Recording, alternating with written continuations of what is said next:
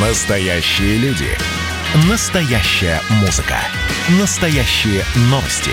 Радио «Комсомольская правда». Радио про настоящее.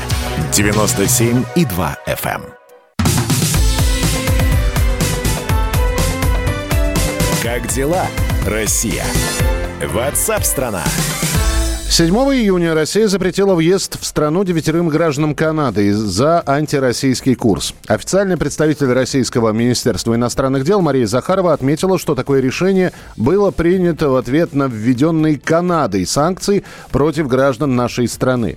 Она отметила, что предлог канадского правительства надуман на фоне противоправных действий ранее осужденного российского блогера и оппозиционера Алексея Навального – в свою очередь, правительство Канады, узнав, что, значит, запрет есть на въезд э, в Россию девятерым гражданам Канады, они прокомментировали этот запрет, назвали его необоснованным и неприемлемым в отношении своих девяти граждан. Вот вам и, и обменялись любезностями. С нами на прямой связи Андрей Афанасьев, журналист, политолог. Андрей, приветствую вас, здравствуйте. Добрый день. Э, сколько раз уже мы сталкивались с таким, когда, значит, санкции против нас – это навязывание демократии, значит, это защита прав человека и так далее. Когда получают ответные санкции, сразу же начинают кричать, да что ж такое самоуправство, тирания, и это совсем другое, вы нас не так поняли.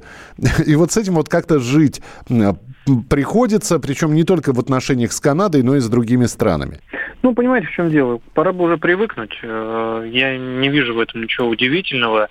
И заламывать руки и говорить, ах, э, смотрите, они лицемеры.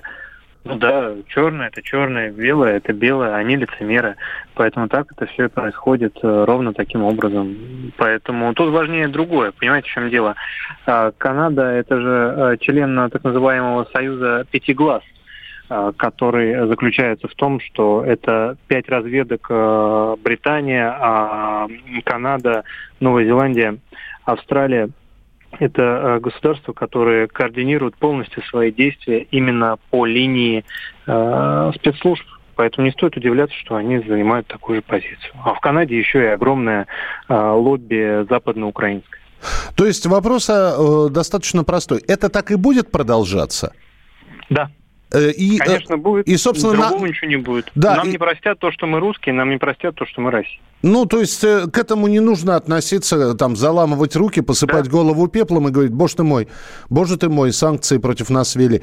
Мне просто интересно, вот эти вот санкции, это такая, такая дипломатическая штука, которая, по сути-то, ничего не решает. То есть, по большому счету, может быть, эти 9, 9 человек из Канады и не собирались в Россию никогда приезжать.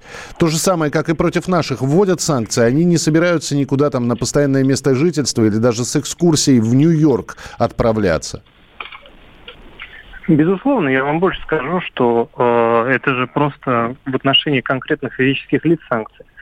Поэтому, ну, хочешь э, быть э, другом России, но не занимать такую антироссийскую позицию. Не получается занимать антироссийскую позицию, находясь в правительстве страны, но надо выбирать. Очевидно, что они выбирают остаться в правительстве Канады. Но для них тоже невелика потеря. Как один из наших слушателей сейчас написал, а не, не нужно было чемпионат мира по хоккею выигрывать.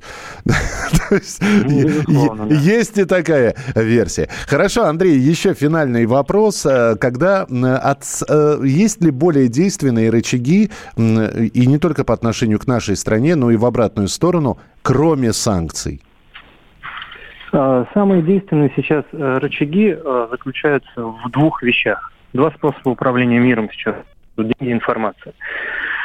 Соответственно, перекрывание реальных денежных потоков, удар по интересам реального национального бизнеса, неважно, канадского или нашего, это всегда больно. А, и, безусловно, влияние на информационное поле, на сознание граждан, на а, повестку информационную в СМИ и социальных сетях, это тоже очень важно, очень серьезно.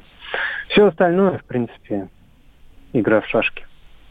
Принято. Спасибо большое. Андрей Афанасьев, журналист-политолог, был у нас в прямом эфире на радио «Комсомольская правда». Всего доброго. Горбачев уже давно не у власти, но все эти годы идет суд над ним.